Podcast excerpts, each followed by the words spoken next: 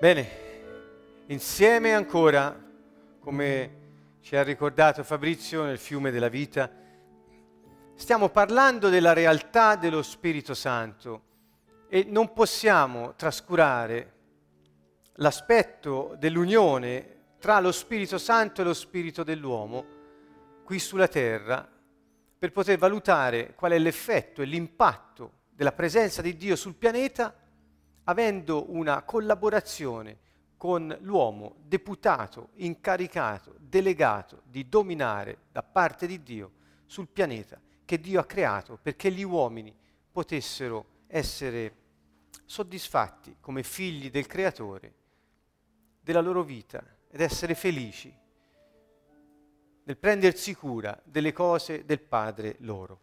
Questa è la realtà dello Spirito Santo, cioè Dio con noi, Dio in noi, sulla terra, insieme a noi nella nostra vita.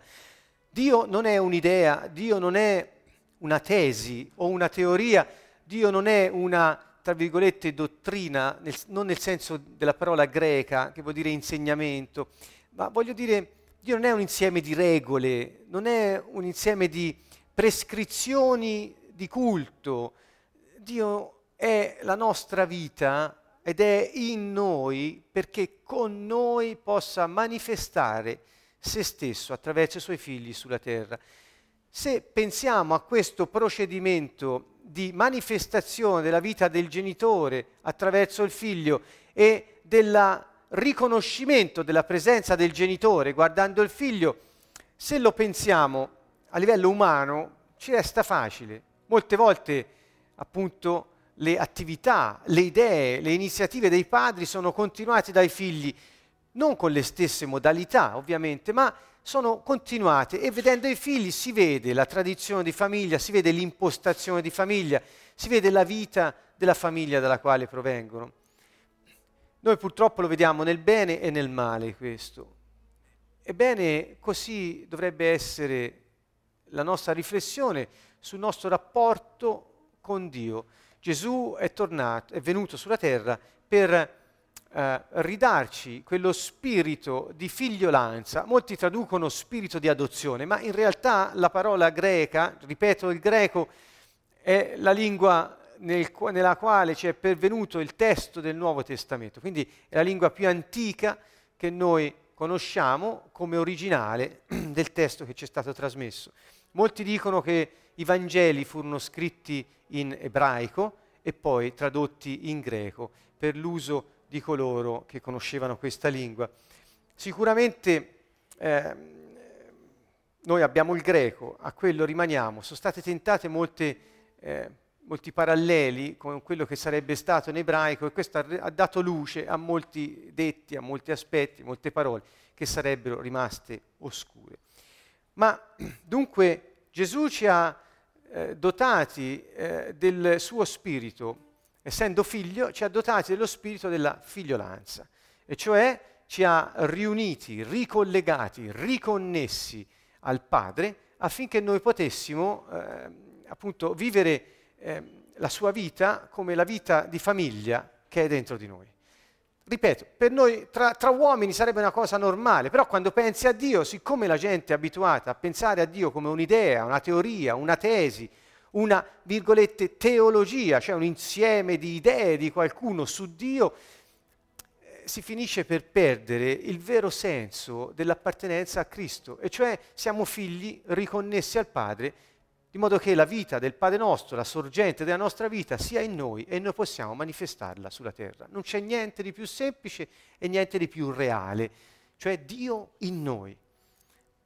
Ripeto, la difficoltà di comprendere la realtà dello Spirito Santo sta nel fatto che Dio è Spirito, mentre noi sulla terra siamo eh, immersi in una dimensione spazio-temporale dove eh, appunto tutto si misura, tutto si pesa, tutto si percepisce con i sensi mh, esterni del corpo. E, mh, ma, e quindi ci resta difficile poter concepire la realtà di qualcosa che non si vede, non si misura, non si pesa.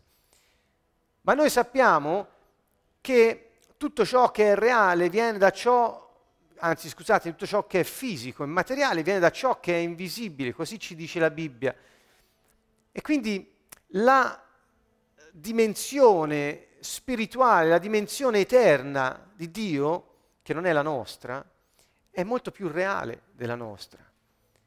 E la combinazione delle due dimensioni si ha nell'uomo. In nessun altro essere vivente in tutto l'universo c'è questa combinazione di due dimensioni, quella eterna, spirito, con quella terrestre, che cioè è la dimensione dello spazio e del tempo. Quindi capite che parlare della realtà Spirito Santo, dello Spirito Santo, senza comprendere come avviene questa compartecipazione da parte dell'uomo della natura divina, rende l'argomento di nuovo teorico. 1 Corinzi 3:16 è chiaro. Paolo dice ai Corinzi, che appunto erano un po', direi quasi birichini, se vogliamo usare una parola, eh, eh la parola Corinto vuol dire corrotto, e quindi avevano costumi, venivano da una cultura piuttosto eh, quasi depravata per i culti che facevano, pagani ovviamente. E eh, una volta convertiti Paolo ha avuto un grande affare a riportarli alla realtà dello Spirito Santo. E cioè gli diceva, non sapete che siete tempio di Dio e che lo Spirito di Dio abita in voi? Se dice a dei credenti, la lettera è inviata a credenti, se dice a dei credenti non lo sapete, è segno che lo sanno e lui glielo ricorda perché lo sanno e però vivono come se non lo sapessero. Allora glielo ricorda per dirgli ma non lo sapete che lo Spirito di Dio abita in voi, voi siete il suo tempio. Come dire, la unione delle due dimensioni nello spirito umano, nell'uomo, fa sì che non si debba più cercare un tempio dove andare ad adorare Dio, o meglio, collaborare con Lui, poiché l'uomo stesso è divenuto il tempio santo di Dio. Questo eh, è eh, esplosivo in relazione a tutte le teorie religiose che eh, gli uomini si sono via via costruiti nel tentativo di cercare Dio. E ha reso invece la realtà di Dio con l'uomo una cosa al di fuori della religione, una realtà di vita, una realtà che ci riporta la parola del regno dei cieli che è in mezzo a voi, anzi come disse Gesù è in voi. Se lo Spirito di Dio abita in noi, dove, dov'è che lo Spirito di Dio abita in noi? Dov'è che collaboriamo con Dio? Ecco, vedete che nella lettera ai Galati, al capitolo 5, verso 17, Paolo è ancora più chiaro sotto un aspetto dove abita. Allora, dice la carne infatti ha desideri contrari allo spirito e lo spirito, notate per favore che l'ho scritto in un modo un po' strano, cioè una S maiuscola con la S minuscola tra parentesi, perché come vedremo andando avanti, quando si parla di spirito, cioè Spirito Santo unito e fuso allo spirito umano per effetto della rigenerazione, cioè la fede in Gesù Cristo, rende l'uomo un solo spirito con lo spirito di Dio. Quindi quale spirito in greco non c'è la maiuscola, si dice pneuma e quindi ecco perché li ho messi tutti e due. Quindi la carne ha desideri contrari allo spirito e lo spirito ha desideri contrari alla carne. Queste cose si oppongono a vicenda, sicché voi non fate quello che vorreste. È come se l'uomo, rinato dall'alto, rigenerato nel suo spirito, ricevuto lo Spirito Santo nel suo spirito e la vita di Dio, il Cristo stesso in lui,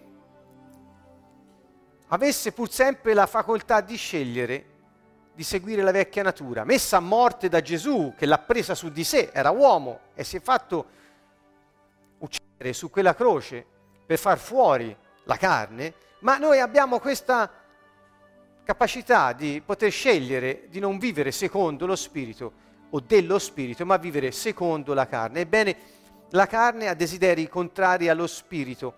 Ora, se lo spirito di Dio dimora, abita in noi, e in noi c'è questa carne che ci porta a camminare in direzione opposta a quella dello Spirito, vuol dire che lo Spirito di Dio abita nel nostro spirito, ma dentro di noi c'è una vecchia natura che se gli diamo il potere di vivere di nuovo in qualche modo ci porta alla deriva e lontano dalla realtà dello Spirito Santo in noi e attraverso di noi.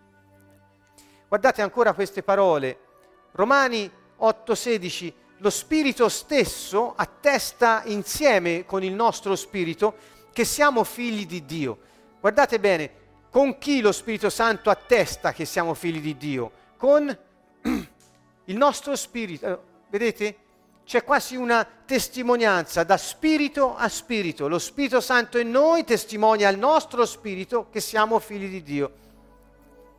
E ancora, se andiamo a vedere 1 Corinzi 2.11 dice chi conosce i segreti dell'uomo se non lo spirito dell'uomo che è in lui? Così dice anche lo spirito di Dio conosce i segreti di Dio. Li mette in parallelo, come per dire lo spirito dell'uomo è la stessa natura divina di Dio dentro l'uomo, è parte dell'uomo, non è una cosa estranea in lui, ma è Dio stesso che ha soffiato questo alito di vita, l'abbiamo visto la volta scorsa, dentro l'uomo ed è parte di sé, quindi è la natura divina in lui. E ancora Giovanni 15, 26, è Gesù che dice, lo spirito di verità mi renderà testimonianza. Lo spirito della verità che viene tradotto, questa parola aleteia in greco vuol dire anche lo spirito della realtà, non di verità e basta poiché è reale tutto ciò che è vero. Quindi il problema è cos'è la verità, di questo magari ne parleremo, ma ne abbiamo già parlato. Ebbene, da queste parole che abbiamo messo insieme, ecco Giovanni 15:26, capiamo subito che lo Spirito di Dio viene a dimorare dove? Nel nostro spirito, perché attesta insieme al nostro spirito che siamo figli di Dio, conosce i segreti dell'uomo il nostro spirito, come lo Spirito di Dio conosce i segreti di Dio. E ancora lo spirito della realtà mi renderà testimonianza. Dunque lo spirito umano, eccolo qui, lo spirito umano è l'uomo che può collaborare con Dio, è la nostra parte che può collaborare con Dio. Dico collaborare in senso diretto, è lì che succede tutto, è un po' la stanza nuziale dove la vita viene concepita, dove prende tutto origine dentro di noi, è nel nostro spirito. Quindi, come dire, Paolo stesso lo precisa, abita nello spirito, lo Spirito Santo. E quindi non è che Dio abita nella nostra volontà, nelle nostre decisioni, nei nostri affetti, i nostri affetti, le nostre decisioni, i nostri pensieri sono informati allo Spirito Santo, e cioè vivono della vita che viene dallo Spirito Santo, cioè dal nostro Spirito, perché sono uno, S maiuscola più S minuscola, uno, lo Spirito fuso di Dio con il nostro. E quindi tutta la nostra persona decide, sente e pensa secondo la vita di Dio che pulsa e vibra dentro di noi, nel nostro spirito. Quindi lo Spirito Santo abita nello spirito umano, dimora nello spirito umano e dà istruzioni dall'interno all'uomo. E lo spirito umano è l'uomo che può collaborare con Dio, è la nostra vera identità, quando la nostra vita diventa di nuovo Cristo. Capite che dentro di noi, in noi, abita, dimora, non ho altre parole perché sono quelle che usava Paolo e francamente a pensarci non si riesce bene a, a trovarne altre, colui che ha creato tutto. Dentro di noi abita eh, colui che ha diviso il Mar Rosso, dentro di noi abita colui che ha compiuto le grandi gesta dei grandi uomini della Bibbia, era lui sopra di loro che li portava ad avere il coraggio, la forza, la sapienza, il discernimento.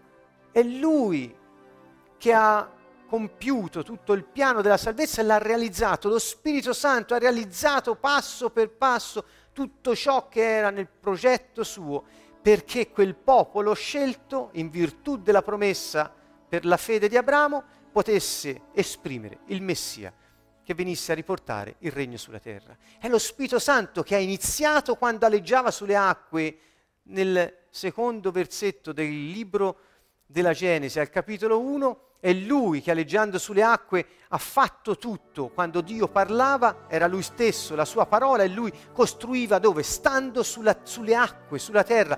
Lo Spirito Santo è la realtà di Dio stesso sulla dimensione spazio-tempo. È qualcosa che ci rende quasi senza parole, difficile da spiegare.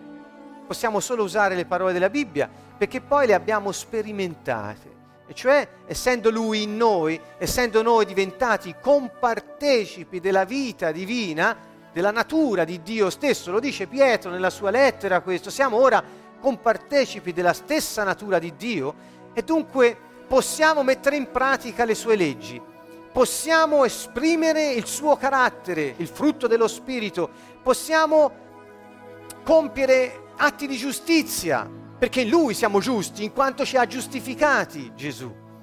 Ecco che la realtà di Dio in noi fa sì che noi diventiamo uno con Lui ed esprimiamo il carattere del Padre nostro, esprimiamo anche la sua potenza, non solo la sua autorità sulla terra e quindi compiamo atti di potenza, quelli che sono chiamati carismi o doni dello Spirito, chiamateli come volete, carismata in greco, cioè le, i, doni dello Spirito Santo che manifestano la sua potenza. Perché? Perché lui ha agito sempre con potenza per realizzare il suo piano. Del resto l'impatto della dimensione eterna nella dimensione spazio-tempo non può che produrre un effetto di potenza, perché cambia le cose secondo il modello voluto dalla dimensione invisibile, quella eterna. E dunque tutto questo è dentro di noi. Non si vede, ma è dentro di noi che abbiamo creduto. Chi non ha creduto ha la facoltà di avere tutto questo nel suo spirito e quindi diventare capaci di mettere in pratica le leggi buo- di Dio che sono buone, di manifestare il suo carattere e la sua potenza. Ricorderete che abbiamo detto tempo fa che quando gli ebrei celebravano la festa di Pentecoste, eh, celebravano la consegna da parte di Dio delle tavole della legge sul monte Sinai al suo popolo. Pentecoste era questo. Per gli ebrei loro festeggiano la consegna delle tavole. Dio dette la legge al popolo attraverso Mosè. Ebbene, nello stesso giorno, quando loro festeggiavano questo, Dio dette lo Spirito Santo a coloro che avevano creduto in Gesù Cristo perché si realizzasse la promessa del profeta che diceva porrò nel vostro spirito il mio spirito e allora sarete in grado di compiere le cose che io vi dirò, di mettere in pratica i miei decreti, le mie leggi. Allora lo potrete fare, perché secondo un'altra parola profetica scriverò la mia legge nel vostro cuore. Non più su tavole di pietra, ma nel vostro cuore. Perché? Perché lo Spirito di Dio sarebbe venuto in voi. Non avrebbe più scritto sulla pietra il dito di Dio, ma sarebbe venuto dentro di noi a scrivere nel nostro cuore l'imprinting divino avrebbe ripreso forma, cioè quella vecchia immagine di Dio, il nostro spirito che si era atrofizzato a causa del peccato, incapace, insensibile rispetto a Dio, avrebbe ripreso forma. E non solo avremmo ripreso l'immagine originaria, ma anche la funzionalità originaria, cioè la somiglianza che riguarda la funzionalità. Ecco dunque la meraviglia che è accaduta e chiunque non ha ancora creduto in Gesù Cristo può averlo a portata di mano. Quelli invece che hanno creduto possono smettere di vivere nella carne, anzi scusatemi, secondo la carne, perché nella carne viviamo tutti, ce l'abbiamo addosso, ma secondo la carne, perché? Perché la legge di Dio è stata scritta nel loro cuore e non delude mai Dio perché proprio lo Spirito Santo è stato, come dice nella lettera ai Romani, versato nel nostro cuore. Dunque è lo Spirito Santo che ha sempre fatto tutto, su questa terra ha agito, anche i salmi ce lo dicono, mandi la tua parola e vengono create le cose, mandi il tuo spirito e tutto è fatto, tutto è costruito vuol dire. Lo Spirito Santo è colui che costruisce, lo Spirito Santo è colui che ordina, lo Spirito Santo è colui che dà forza e potenza ad ogni cosa perché possa manifestare lo scopo per cui è stata creata. È lo Spirito Santo che edifica Cristo in noi, è lo Spirito Santo che edifica il corpo di Cristo su questa terra e ha riconnesso il capo al suo corpo, facendo sì che il corpo si comporti secondo le decisioni del capo, che sta in cielo, seduto alla destra del Padre, il Figlio, Gesù Cristo. Ma il miracolo è questo, lo Spirito di Dio è Dio e Gesù dice, verrà lo Spirito Santo in voi, ma se mi amate, osserverete i miei comandamenti, anche io verrò in voi e il Padre mio verrà in voi. Dove c'è l'uno, ci sono gli altri. Ebbene, che cosa succede? Avendo questa realtà dentro di noi, la maggior parte dei cristiani non lo sa e vive come se non fosse. Ecco perché Paolo dice ancora ai Corinti, ma non sapete che siete il Tempio di Dio e che lo Spirito di Dio abita in voi. Ecco perché lui fa questa affermazione. E ancora oggi non siamo lontani da questa eh, situazione. Ma molti cristiani vivono come se non avessero ricevuto lo Spirito Santo, cioè secondo la carne. Ecco qui ho messo due pericoli e due soluzioni per l'uomo Ecco, il primo pericolo è rimanere separato da Dio. Chi non ha creduto in Gesù Cristo corre il pericolo di rimanere separato da Dio se non crede nella sua persona, in Lui che era uomo ma Dio. Quindi se non crede rimane separato dal Padre, cioè dalla sua sorgente, da colui che gli ha dato la sua immagine. Ecco, questo è il pericolo.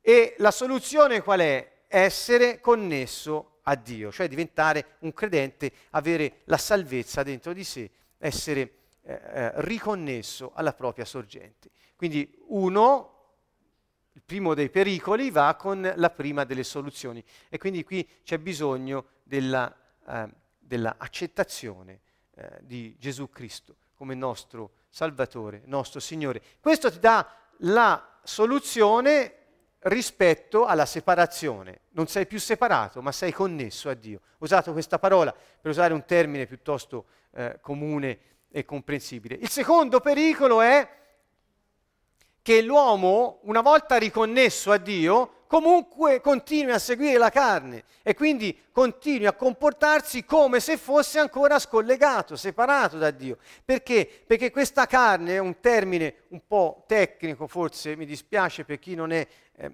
eh, abituato, ma è così la Bibbia parla della nostra vecchia natura. La carne è la nostra persona insieme alla forza, alla potenza del peccato. Insomma, quella natura nostra vecchia, attratta dal peccato, tanto da seguire le, eh, i suggerimenti eh, del nemico tentatore che è Satana, eh, è l'origine, la causa di ogni male. Ecco, eh, l'uomo poi lo segue, ma l'origine, la causa di ogni male è il diavolo. E quindi quando uno eh, eh, è diventato credente, ha ricevuto la salvezza, ma non può continuare a vivere come se non l'avesse. E quindi scegliere la vecchia natura pur avendo in sé colui che ha fatto tutto, colui che con potenza ha operato miracoli, ha fermato fiumi, ha aperto mari, ha fatto sgorgare acqua da una roccia, ha fatto piovere uccelli e venire manna dal cielo, ha fatto cose che nemmeno possiamo immaginarci, le leggiamo ma non, forse non tanto riusciamo a comprendere la realtà. E quindi la soluzione qual è? La soluzione è non seguire più la carne, ma seguire lo Spirito, lo Spirito Santo nel nostro spirito fusi insieme. Quindi quando segui lo Spirito, lasci la vecchia natura, la rendi, la, la, la, la lasci disattivata e così la tua sorgente può manifestare la sua vita attraverso di te. Quindi quando ti muovi, parli, pensi, agisci, operi, è Dio che attraverso te parla, agisce, pensa, opera. Così diceva Gesù, io parlo, ma parlo solo di quello che dice mio Padre, io agisco, opero, ma faccio solo quello che vedo fare al Padre mio. Gesù ci ha sempre detto che lui viveva così, seguendo lo Spirito, e ci ha insegnato come un uomo può vivere secondo lo Spirito o vivere dello Spirito usando le parole di Paolo. Dunque, se abbiamo visto questi eh, due pericoli e, eh, e soluzioni, vediamo che qual è la, la situa- la, i passi. I passi sono due. Uno è avere prima una giusta relazione con Cristo e quindi essere riconnessi alla fonte, e questo l'abbiamo spiegato, effetto della salvezza, cioè dell'accettazione di Gesù come nostro Salvatore e Signore. Cioè ti rimette in relazione con Dio, nella giusta posizione. Quindi è una questione di posizione il primo passo, ma dopo, una volta che sei posizionato, cioè ok, ora puoi funzionare, Capito? Ok, ora puoi funzionare. A questo secondo passo la maggior parte dei credenti non ci arriva perché non conosce la realtà dello Spirito Santo in lui o lei e quindi continua a seguire la vecchia natura, pensando che essendo stato salvato ormai eh, non si aspetta altro che di morire e nel frattempo cercare di sopravvivere. Um, e il secondo passo invece qual è? La giusta relazione con lo Spirito Santo genera un uomo che collabora con Dio. Allora vedete, il primo passo di posizione è stato risolto sulla croce da Gesù quando la, eh, la, ehm, Adamo, e cioè tutti coloro che discendevano per la carne d'Adamo, sono morti con lui perché erano in lui eh, agli occhi del Padre e quindi è finita la razza adamitica, se vogliamo dire, e cioè se vuoi puoi non più vivere secondo il peccato come la stirpe di Adamo, ma puoi vivere secondo lo Spirito come il secondo uomo che è diventato Gesù Cristo, rinascendo eh, con la sua risurrezione primo di tutti gli altri fratelli. Eh?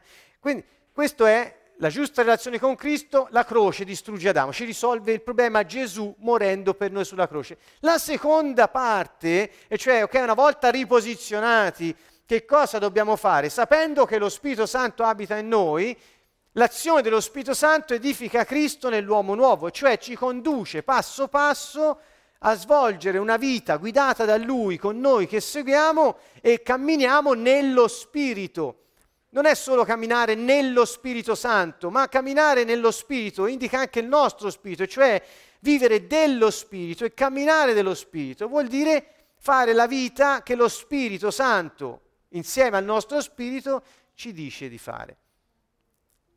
Questa sarebbe la soluzione. E quindi diventare in questo senso spirituali. Questo è un processo di santificazione, cioè è lo Spirito Santo che ogni volta ci riporta a scegliere Cristo, a scegliere la vita santa di Dio, la vita eterna e ci riporta alla sua realtà in noi, facendoci sapere, attestando al nostro spirito che siamo figli di questo Dio che ha scritto nel nostro cuore la sua legge e quindi è diventato tutt'uno con noi. Uno dirà, ma non ho la forza. Sì, la forza ce l'hai, la forza è in te, lo Spirito Santo nel tuo spirito. È colui che ha compiuto tutto che vive in te. Qualcuno dirà, ma non ho la potenza. Sì, hai la potenza di cacciare i demoni, certamente hai la potenza perché colui che vive in te è più grande di quello che vive nel mondo. Ecco, che prende mh, mm, ehm, concretezza la vita che viviamo perché è la manifestazione di cosa siamo, della nostra identità. E ancora vogliamo vedere che dunque essere spirituali, in questo senso, vuol dire riconoscere di appartenere allo Spirito Santo, questione di appartenenza. Siamo figli, apparteniamo, un figlio eh, non può non appartenere al Padre e lasciarsi fortificare dallo Spirito Santo nel nostro spirito umano che ci rende forti di poter affrontare qualsiasi situazione in questa dimensione, perché la dimensione dalla quale veniamo, cioè quella eterna, noi veniamo dal, dalla dimensione eterna, veniamo dal cielo, eh, siamo stati messi sulla terra per la vita che Dio ci ha dato, eh, vive in noi lo Spirito Santo e ci fortifica. Cosa fortifica? Il nostro spirito. E il nostro spirito poi governa tutto il nostro essere e fornisce la forza necessaria a compiere le opere di Dio. Quindi non possiamo sforzarci di essere come Dio vuole. Non possiamo sforzarci di compiere le opere di Dio. Non possiamo inventarci cose da fare pensando che sono di Dio se non è Dio che ce lo dice. Perché quelli sarebbero meri sforzi umani, carnali, tra virgolette, che non ci portano da nessuna parte. Cioè non producono effetti duraturi. Gesù l'ha detto. Ha detto portare frutto, frutto che rimanga. Ha sempre avuto queste parole sulla bocca. Che questa era la volontà del Padre. Ebbene, Dunque, siamo chiamati ad essere spirituali. Essere spirituali non vuol dire, come pensano molti, avere la testa tra le nuvole, avere delle visioni o avere, eh, che ne so, eh, atteggiamenti mistici o cose del genere. No, eh, no, essere spirituali non vuol dire neppure eh, eh essere religiosi nel senso deleterio del termine che usiamo sempre, cioè eh, attaccati a pratiche umane, regole umane che rappresentano lo sforzo dell'uomo di unirsi a Dio, quando è Dio che si è unito all'uomo nel suo spirito. Questa è la meraviglia del, della, della nostra fede, cioè la realtà è che Dio è venuto in noi, mentre le religioni ancora cercano loro di andare a cercare Dio. È proprio il contrario. Quella, questa realtà è che Lui è venuto in noi, mentre la religione cerca ancora di far sì che l'uomo arrivi a Dio. È proprio il contrario. E di questa realtà chi ne sta godendo? Chi ha compreso? Chi la manifesta? E qui c'è il problema eh, del perché, dopo duemila anni di cristianesimo, eh, non si vede l'effetto di questa unione perfetta dello Spirito Santo nello Spirito umano. Forse dovremmo iniziare a farci delle domande. Uh, in 1 Corinzi 6,17 abbiamo quest'altra parola che è eccezionale, l'abbiamo già menzionata altre volte, chi si unisce al Signore forma con Lui un solo spirito. Ecco perché ho scritto spirito con la S maiuscola insieme a quella minuscola. Guardate ancora, che vuol dire un solo spirito? Vedete 1 Corinzi 15:45, il primo uomo, Adamo, divenne un'anima vivente, o eh, secondo alcune traduzioni vivace anche, ma l'ultimo Adamo, Gesù sulla croce, poi divenne uno spirito spirito datore di vita. Eh? Quindi abbiamo questa unione perfetta. Guardate un po', Gesù risuscitò secondo lo spirito di santificazione e fu reso vivente quanto allo spirito. Vedete tutti questi accenni che vengono fatti affinché si possa arrivare poi alla unione perfetta di Lui, spirito nel nostro spirito. Questo è quello che fece Gesù risuscitò secondo lo spirito di santificazione e fu reso vivente quanto allo spirito. Noi siamo uniti al Signore, formiamo con Lui un solo spirito per servire il Signore in novità di spirito. Vedete, se iniziamo a leggere il Nuovo Testamento cercando i riferimenti alla vita nello Spirito, secondo lo Spirito, dello Spirito, troviamo che ci accomuna alla vita che Gesù Cristo ebbe, agli eventi che poi segnarono le sue tappe. E non solo questo, troveremo anche che è difficile distinguere lo Spirito Santo dallo Spirito umano, perché formiamo un solo Spirito con Lui, per servirlo in novità di Spirito. Dunque, qui ho, ho messo una piccola descrizione per l'unione tra lo Spirito Santo e lo Spirito umano, la vita del cielo, cioè la vita eterna, è rivissuta sulla terra. È rivissuta qui, noi la viviamo. Il corpo e il capo partecipano della stessa vita e questa unione mette in grado il Signore di manifestare la potenza della sua vita per mezzo dello spirito del credente. Lo spirito umano è in grado di trasmettere questa stessa vita eterna e distruggere le opere del diavolo. Ecco, qui ho voluto un po' riassumere brevemente quello che abbiamo detto fino ad ora. Quindi noi abbiamo questa potenza, questa autorità di trasmettere la vita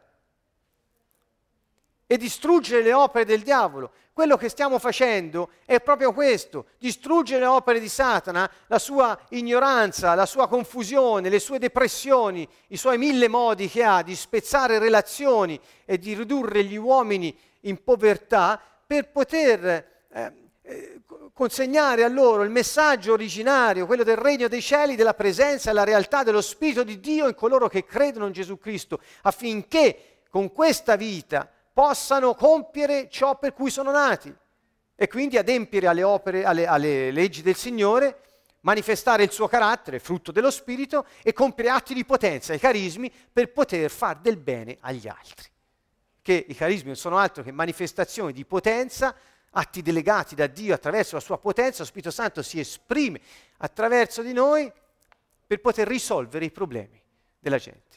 Quindi Dio ci ha messo in grado di poter far fronte alla vita sulla terra con una vita che è superiore, di un'altra natura, di un'altra dimensione, ma che è superiore alla vita che c'è sulla terra e, e, e proprio per questo può dirigerla e informarla alla giustizia.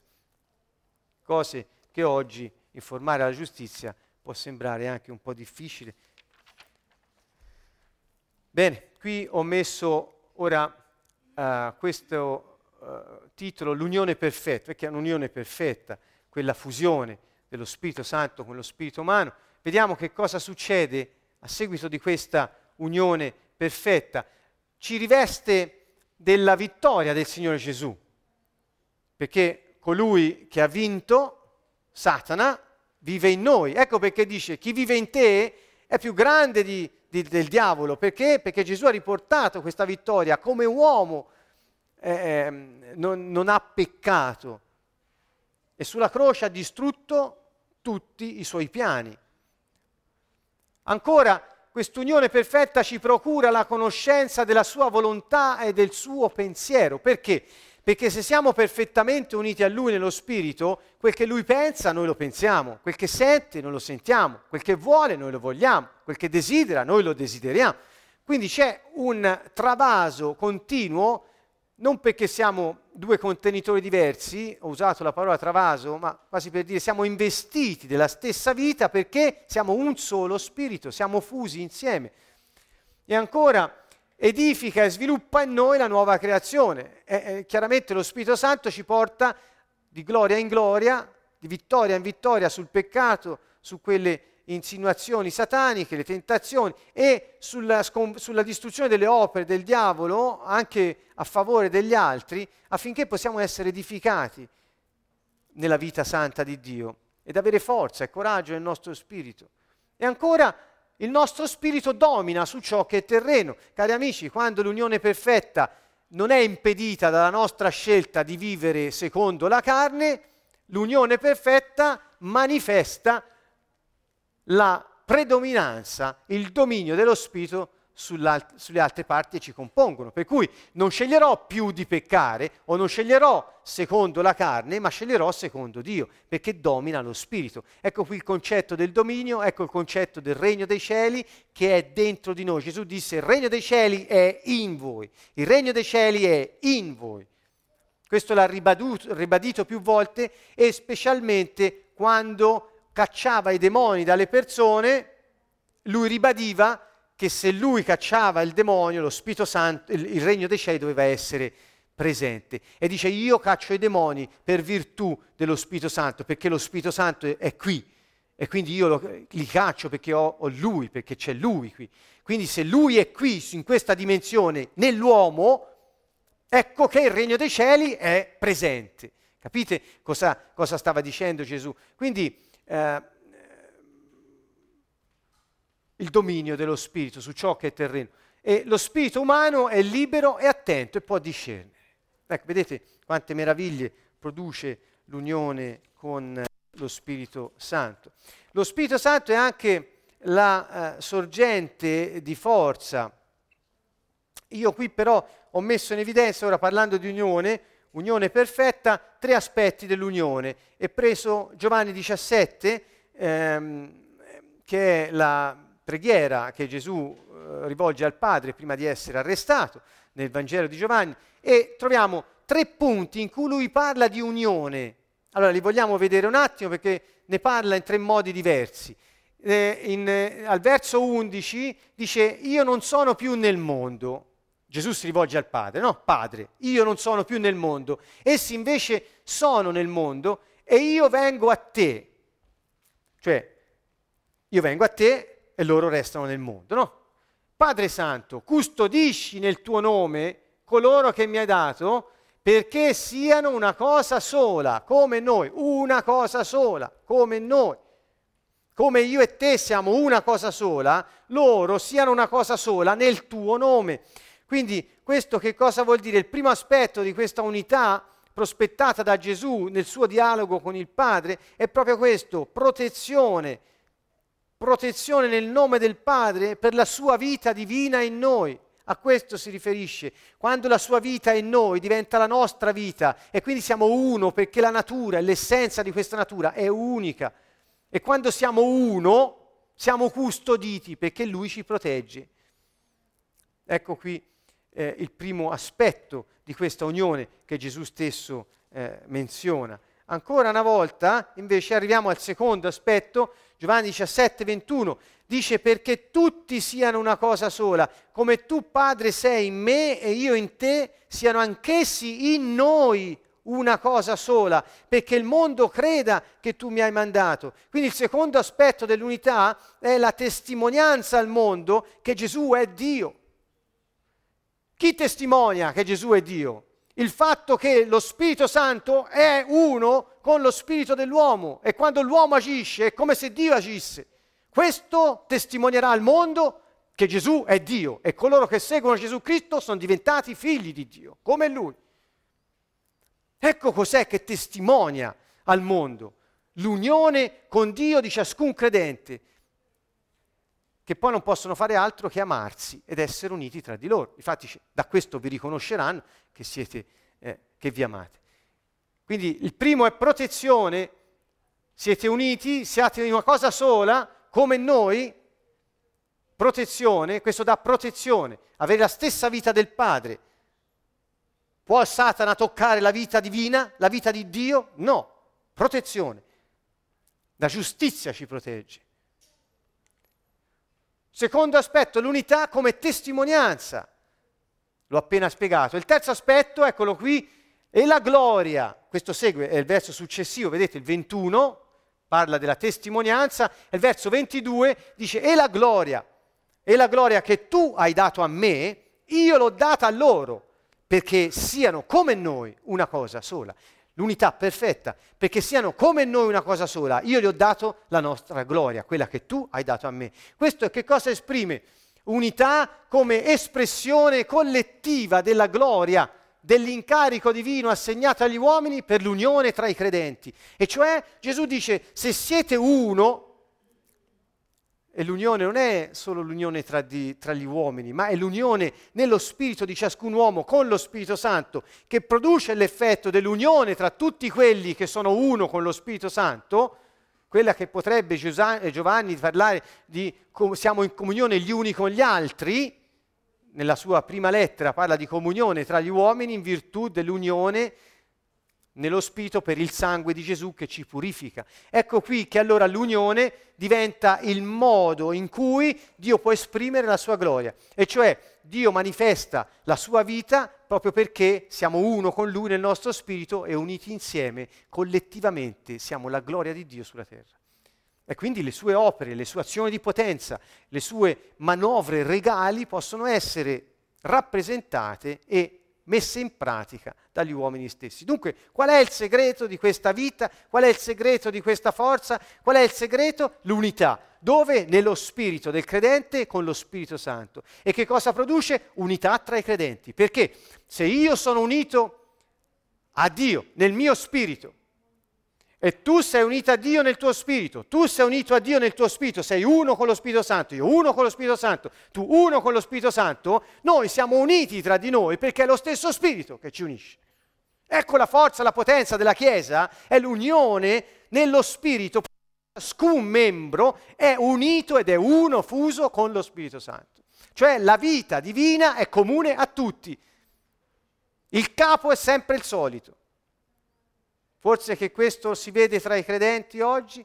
Purtroppo no. Vorremmo tutti, ma non è così. Perché? Perché ciascuno, pur avendo ricevuto la salvezza, cerca ancora di soddisfare il proprio egoismo, o per ignoranza o per scelta. Di solito, anche se siamo ignoranti, si sceglie di non sapere. Quindi non cerchiamo di mascherarci dietro l'ignoranza, ah poverino, non, non mi è stato detto, no, va bene? Dunque, l'unità perfetta. Ancora qui ho riportato questo passo di 1 Corinzi 3:16, non sapete che siete tempio di Dio, rileggendolo ora dopo quello che avete sentito, fa anche un altro effetto rispetto all'inizio quando l'ho citato. Non sapete che lo Spirito di Dio abita in voi, non lo sapete. Come fate a dire che non avete forza di seguire la legge di Dio? Come fate a dire che non potete sconfiggere Satana? Come fate a dire che non potete comportarvi come Dio vuole manifestando il suo carattere? Siete uno con Lui. Non scegliete di vivere secondo la carne. E 2 Corinzi 13:5, anche questo è un passo ormai a noi caro, Paolo sfida i Corinzi a un certo punto e dice esaminate voi stessi se siete nella fede, mettetevi alla prova, non riconoscete forse che Gesù Cristo abita in voi, a meno che la prova non sia contro di voi. Che state facendo? gli dice. Non lo sapete che Dio abita in voi. Se non lo sapete, non siete nella fede. La fede dunque è credere che Gesù Cristo è Dio e ci ha dato il suo Spirito ed è Lui stesso venuto ad abitare in noi. Questa è la fede che richiede il Signore perché Lui possa manifestare la sua vita sulla terra. I corinzi erano carnali, ma Paolo insisteva che scoprissero che Dio era in loro per effetto della fede in Gesù Cristo e che quindi potevano fare la sua volontà. I corinzi seguivano la carne, ma lui dice scoprite questo e non sarete più carnali. Questo era il messaggio. Quindi oggi che messaggio dobbiamo dare al mondo? Il messaggio dello Spirito. Dobbiamo riportare gli uomini alla realtà dello Spirito Santo, che è una cosa ordinaria per il credente. È una cosa ordinaria vivere nel miracolo. È una cosa ordinaria vivere in questo mistero rivelato oggi Gesù Cristo in noi, speranza della gloria. È ordinario per i credenti. E quindi a questo siamo chiamati, a parlare dello Spirito Santo attraverso lo Spirito umano, della persona dell'uomo, spirito, anima e corpo, che vive in sintonia con la volontà di Dio. E vivendo così sconfigge il diavolo e può metterlo alla vergogna davanti al trono di Dio, distruggendo le sue opere per la salvezza degli uomini. Beh, questo è un messaggio che Paolo dava ai Corinzi, ma oggi forse siamo un po' chiamati a, a, a rifare il punto su questo fatto. Efesini 3:16, vedete, ci fa vedere che è possibile avere lo Spirito di Dio in noi e pur tuttavia avere uno spirito debole. Quindi non, non, la gente non pensi che siccome ha ricevuto la salvezza e, e qui poi si arriva alle varie ramificazioni delle varie confessioni, denominazioni cristiane, cioè, c'è di tutto, ma comunque sia, non è questo il punto. Il punto è che se, se, se ritieni di, aver, di, essere stato salvato e sei rinato di nuovo, cioè, puoi comunque continuare a vivere nella carne perché il tuo spirito può essere debole. Guardate questa scrittura. Dice perché vi conceda, secondo la ricchezza della sua gloria, di essere potentemente rafforzati dal suo spirito nell'uomo interiore, l'uomo interiore nello spirito. Che vuol dire? Vuol dire che lo spirito umano può essere debole. Se lo spirito umano è debole, la carne prende forza. E quindi il segreto non sta tanto nello sforzarsi di non essere carnali, perché i nostri sforzi non servono a niente. Il segreto sta nell'essere uno con lo Spirito Santo, lasciandolo agire sulla nostra anima e sul nostro corpo, e cioè lasciandoci rafforzare nell'uomo interiore. Per avere forza dunque, ci sono alcuni passi, magari possiamo usare per la preghiera, ora che ci avviamo alla fine di questo eh, messaggio. Per avere forza arrenditi allo Spirito Santo abbandona ciò che è dubbio nella tua vita, ciò che ti porta a vivere secondo la carne, compromessi, scelte sbagliate, alleanze eh, sbagliate, amicizie sbagliate. Sii disposto a fare la volontà di Dio. Qui vedete, non dice sforzati di fare la volontà, no, no, no, no. Sii disposto a fare la volontà di Dio. Sii disposto a credere che quando eserciti il tuo spirito, lo Spirito Santo inonda il tuo spirito con la sua potenza. Cioè fai luce, il nostro spirito è la lanterna dello Spirito Santo. E lui è la luce dentro, il nostro spirito fa luce perché lui è in noi. Sei disposto? Questa è la domanda. E poi sii fedele, nella fede, nell'ubbidienza. Sii fedele. Allora queste sono domande che ci faremo proprio ora in preghiera ci avviamo alla conclusione. Quali sono gli effetti di questa unione fetta e di questa sorgente della forza che è in noi. Ricordate Gesù disse alla donna samaritana in Giovanni 4 presso il pozzo, dice guarda che se prendi l'acqua che ti do io, non quella lì del pozzo, perché se bevi quella poi hai sete di nuovo, no? Devi tornare domani, eccetera. Ma se bevi l'acqua che ti do io, ovviamente si riferiva allo Spirito Santo nel suo spirito, ebbene non avrai più sete, non dovrai più tornare ad attingere l'acqua, perché la sorgente della vita eterna sarà in te e zampillerà per la vita eterna, per darla agli altri. Quindi non devi più andare in qualche posto, quello che stai andando ad attingere da qualche parte, pensate un po' alle pratiche religiose, quello che stai andando ad attingere da qualche parte, non lo troverai più là perché se no domani ci devi tornare. Quello sarà in te ed è una sorgente eterna in te che zampilla per la vita eterna, per darla agli altri. Pensate che novità questa frase dirompente di Gesù. Deve aver frantumato la testa di questa donna, che era ancora ferma ai templi e ai monti, eh, di andare a cercare Dio da qualche parte. Quindi gli effetti di questa sorgente della forza a noi quali sono? Intuizioni nette, intuizioni facilmente percepite, anima e corpo sottomessi a Dio che è nel tuo spirito e poi trasmetti la vita agli altri. Quando arrivi in un posto fai la differenza. Non è, un ambiente non resta indifferente al tuo passaggio se sei nell'unione perfetta quella che dà protezione, testimonianza e gloria. Avete visto prima? Per cui Gesù ha pregato. Non resta lo stesso ambiente, la gente non è indifferente. Noi lo, lo vediamo e lo viviamo eh, quotidianamente. Ci andiamo nei posti più impensati. Sapete che facciamo un, un, servizio nel carcere qui di Siena e non è, non è rimasto indifferente quell'ambiente. Non è possibile che il re entri in un posto e quel posto resti uguale. Impossibile. Se noi avessimo sempre questa consapevolezza, non parlo di convinzione, eh, una cosa mentale, consapevolezza viene dall'unione nello Spirito, perché è lo Spirito di Dio che attesta al nostro spirito che siamo figli. È la consapevolezza. E Galati 5:25 ci fa vedere Paolo ancora, e ai Galati eh, Paolo stava cercando di dire smettetela di cercare di seguire le leggi, cercate di seguire lo spirito, che questi erano ancora ancorati a vecchie cose, pensando che se avessero ancora adempiuto a quelle regole avrebbero avuto quei benefici, ma qui il Signore dice ma è venuto un tempo nuovo, ci sono io ora qui, questo è il segno dello Spirito, è questo, la realtà è in noi, non è più fuori. Smettetela di andare a cercare Dio da qualche parte, smettetela di pensare che qualche giorno arriverà qualche grand'uomo e risolverà i vostri problemi. Fatela finita di cercare Dio nelle cose, smettetela di cercare Dio negli edifici, smettetela di cercarlo nei tabernacoli. Dio è in voi, Dio è in voi e vuole manifestarsi attraverso di voi. La realtà di Dio è questa, l'uomo sulla terra che crede in Gesù Cristo e trasmette la vita del Padre a tutti gli altri. Il regno dei cieli è in voi, disse Gesù.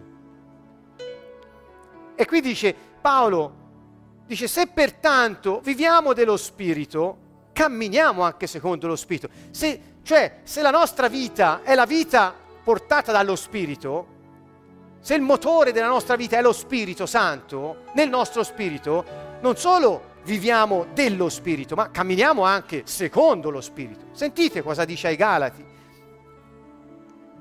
Che vuol dire vivere dello Spirito? Vuol dire avere la vita eterna per la presenza dello Spirito Santo in noi. Avere la sorgente della vita in noi, Giovanni 4 l'ho appena menzionato, e vuol dire anche avere la nostra vita dipendente dallo Spirito Santo in modo costante. Ascolta, Qualche giorno puoi avere una giornata no, qualche giorno puoi prendere decisioni che non vanno bene, qualche giorno puoi essere, sentirti non a posto, qualche giorno va bene, ma ogni volta che sei disposto a tornare sotto il dominio dello Spirito, Dio lo fa. Sistema le cose in modo che avvenga quello che desideri, perché è quello che vuole anche lui. Eh? Desiderio, disponibilità, consapevolezza di questa realtà dello Spirito Santo in noi e camminare secondo lo Spirito è un termine, guardate, quasi eh, l'ho scritto qui, ehm, militare.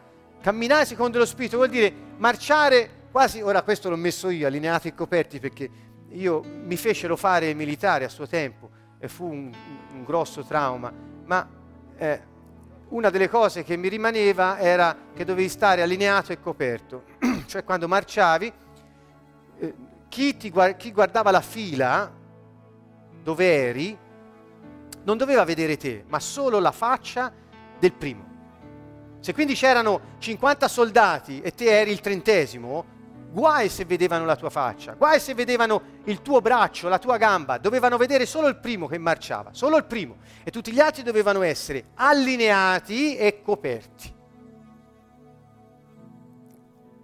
Ecco cosa vuol dire camminare secondo lo Spirito. Marcia allineato e coperto con lo Spirito Santo, che vedano Lui, non te, perché se vedono te sei finito. Ok? Prendete questa immagine che vi ho dato e quindi che vuol dire? Mettere i piedi dove dice lo Spirito. Se il primo della fila inizia con il sinistro, non può iniziare con il destro, perché o caschi o fai cascare gli altri, fai un macello, fai una cosa che non è ordine. Non è... Eh, allora metti i piedi dove vuole lo Spirito, prendi la direzione che vuole lo Spirito Segui lo scopo dello Spirito in ogni cosa. La motivazione è che Dio abbia gloria attraverso il suo popolo sulla terra. E ancora ascolta le direttive dello Spirito. Riassumendo, segui l'intuizione, fallo giornalmente, agisci secondo quanto hai intuito e vivi in abbandono fiducioso e nella fede. Questo è un po' un riassunto eh, generale anche questi sono buoni consigli. Resta in preghiera, gestisci i sentimenti e non farti dominare da essi. Gestiscili. I sentimenti sono buoni e dicono tante cose di noi. Siamo noi che viviamo, ma non ti far dominare. Chiedi rivelazione all'opera da fare. Quando devi fare qualcosa, non ti metti a pensare ora faccio questo, sicuramente Dio mi verrà dietro. No, lui è il primo della fila. Lui sta allineato e coperto. Se non si muove lui, sta fermo. Quando lui si ferma, non camminare. Pensate alla marcia militare. Chi non ha fatto il soldato qui è un po' nebulosa per lui questa cosa, ma chi l'ha fatto sa benissimo di cosa parlo. Eh. E poi chiedi forza per compiere l'opera rivelata. Quando Dio ti ha detto cosa devi fare, chiedigli forza. Lui vive nel tuo spirito, ha aperto il mar rosso, ha creato i cieli, ha creato la terra, ha fatto tutto, ha, comp- ha ordinato tutto e lui vive in noi. Non avremo forse la forza di fare quel che lui vuole? Gesù ce l'ha dimostrato, ha avuto la forza di fare tutto, ha distrutto il potere satanico, ha, ri- ha, ha riconsegnato il regno nelle mani degli uomini e li ha messi in grado di essere dimora del suo stesso spirito, perché lui potesse continuare la sua missione sulla terra nei suoi fratelli che è venuto a salvare. Forza la forza dello Spirito Santo in noi viene dalla unione perfetta di spirito a spirito.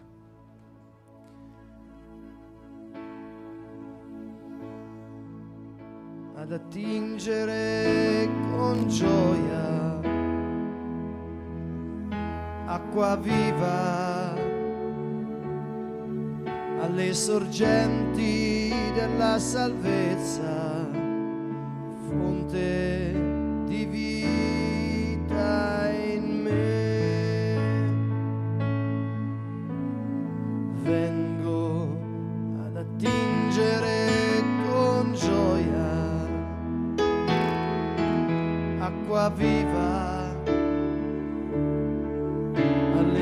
sorgenti della salvezza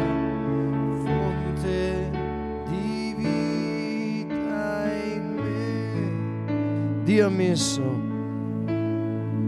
la sorgente della salvezza dentro di te, nel tuo spirito, dove Lui vive. E noi possiamo andare ad attingere con gioia ogni attimo della nostra vita. Gesù trovò la Samaritana al pozzo e gli disse, se tu sapessi chi sono io,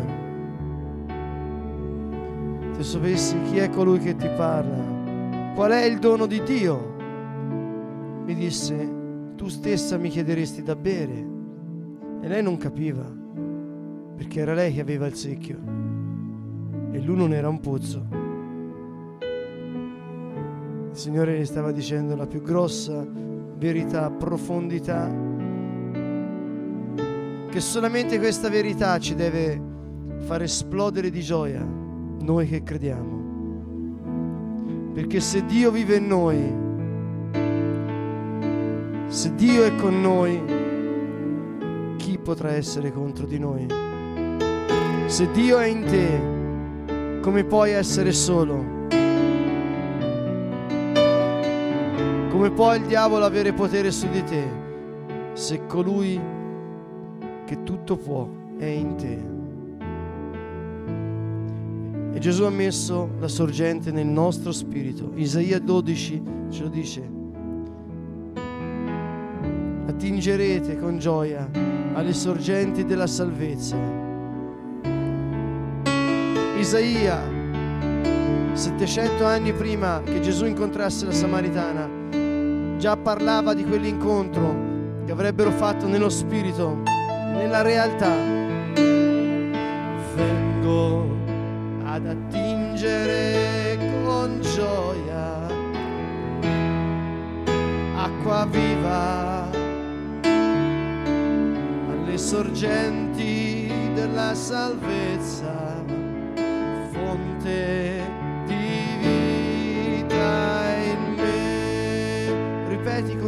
tua fede, perché Dio ha messo in te il potere della gioia, il potere della pace, ha messo il suo regno nel tuo spirito.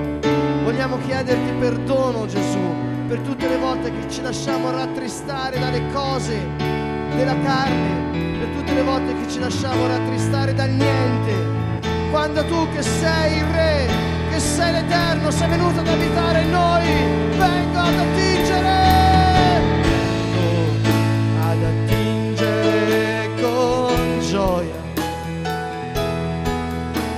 Acqua viva alle sorgenti della salvezza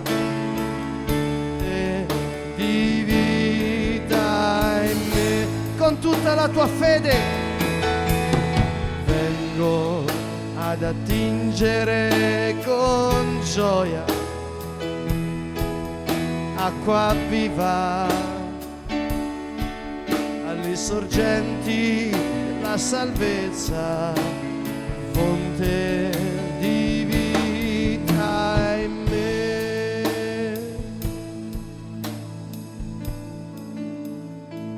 Dio ha messo la sorgente della salvezza nel tuo spirito. Vedi la sorgente della salvezza nel tuo spirito. Con tutta la tua fede, come ci insegna Gesù, con tutte le tue forze. Ringrazia il Signore, alza le tue mani. Sacrificio della lode, Todà. Anche se oggi non hai voglia, se oggi è andato tutto male secondo le circostanze del mondo, tutto è andato bene secondo Dio, perché Dio è venuto in te.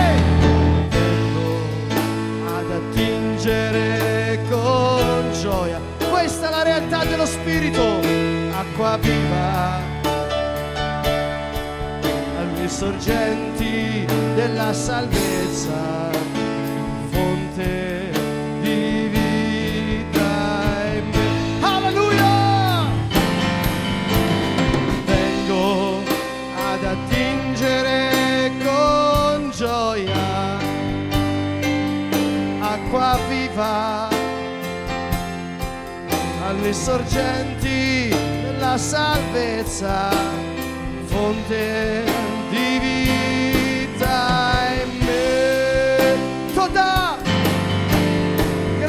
Gesù, innalzatelo, ringraziate il Signore, perché con la sua croce ha aperto la nuova via vivente ed è venuta ad abitare dentro di noi, nei nostri cuori.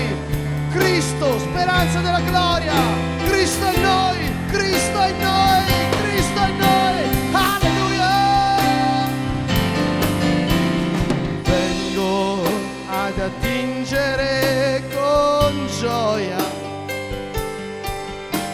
Acqua viva alle sorgenti della salvezza, fonte di vita in me. Con fede ancora vengo ad attingere con gioia acqua viva. Ah! Sorgenti salvezza, fonte di vita in me. Grande sei, Signore, grande sei, Signore. Il tuo nome è la mia forza ed il mio canto,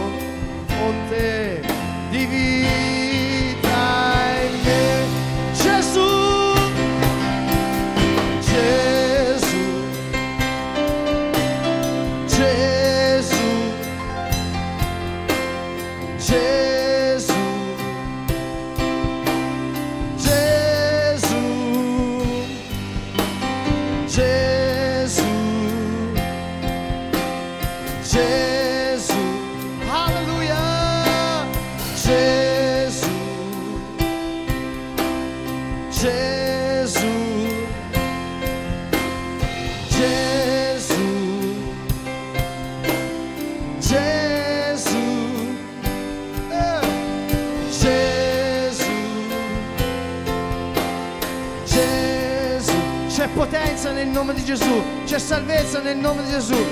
Il nome di Gesù è il nome al di sopra di ogni altro nome. Nel nome di Gesù c'è salvezza. Nel nome di Gesù c'è potenza. C'è guarigione nel suo nome. C'è la vita eterna. A Dio è piaciuto chiamarlo Gesù. Gesù.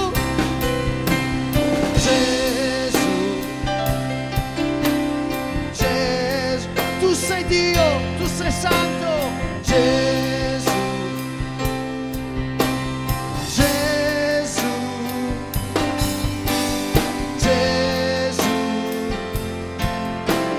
Gesù. Alza la tua voce, grida il suo nome.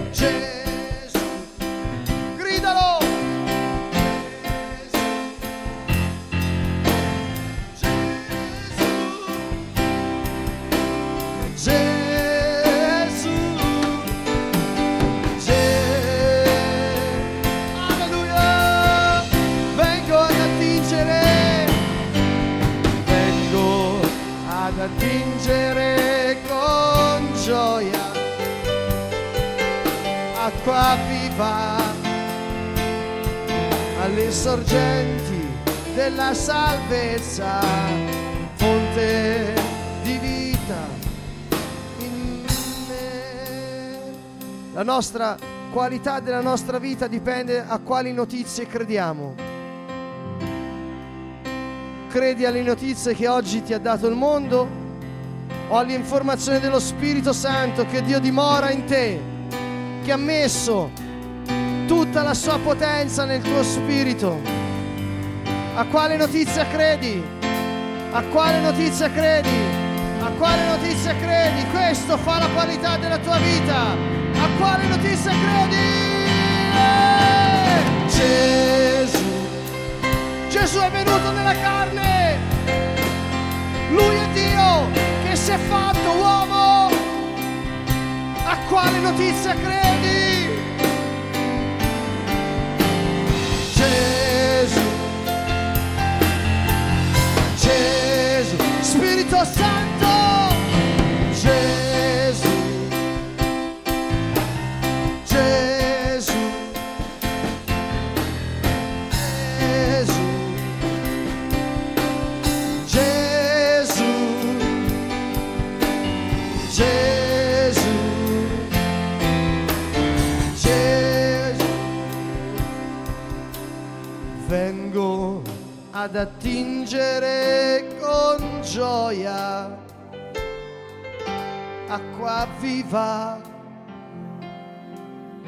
Alle sorgenti della salvezza, fonte di vita in me. A quale notizia credi?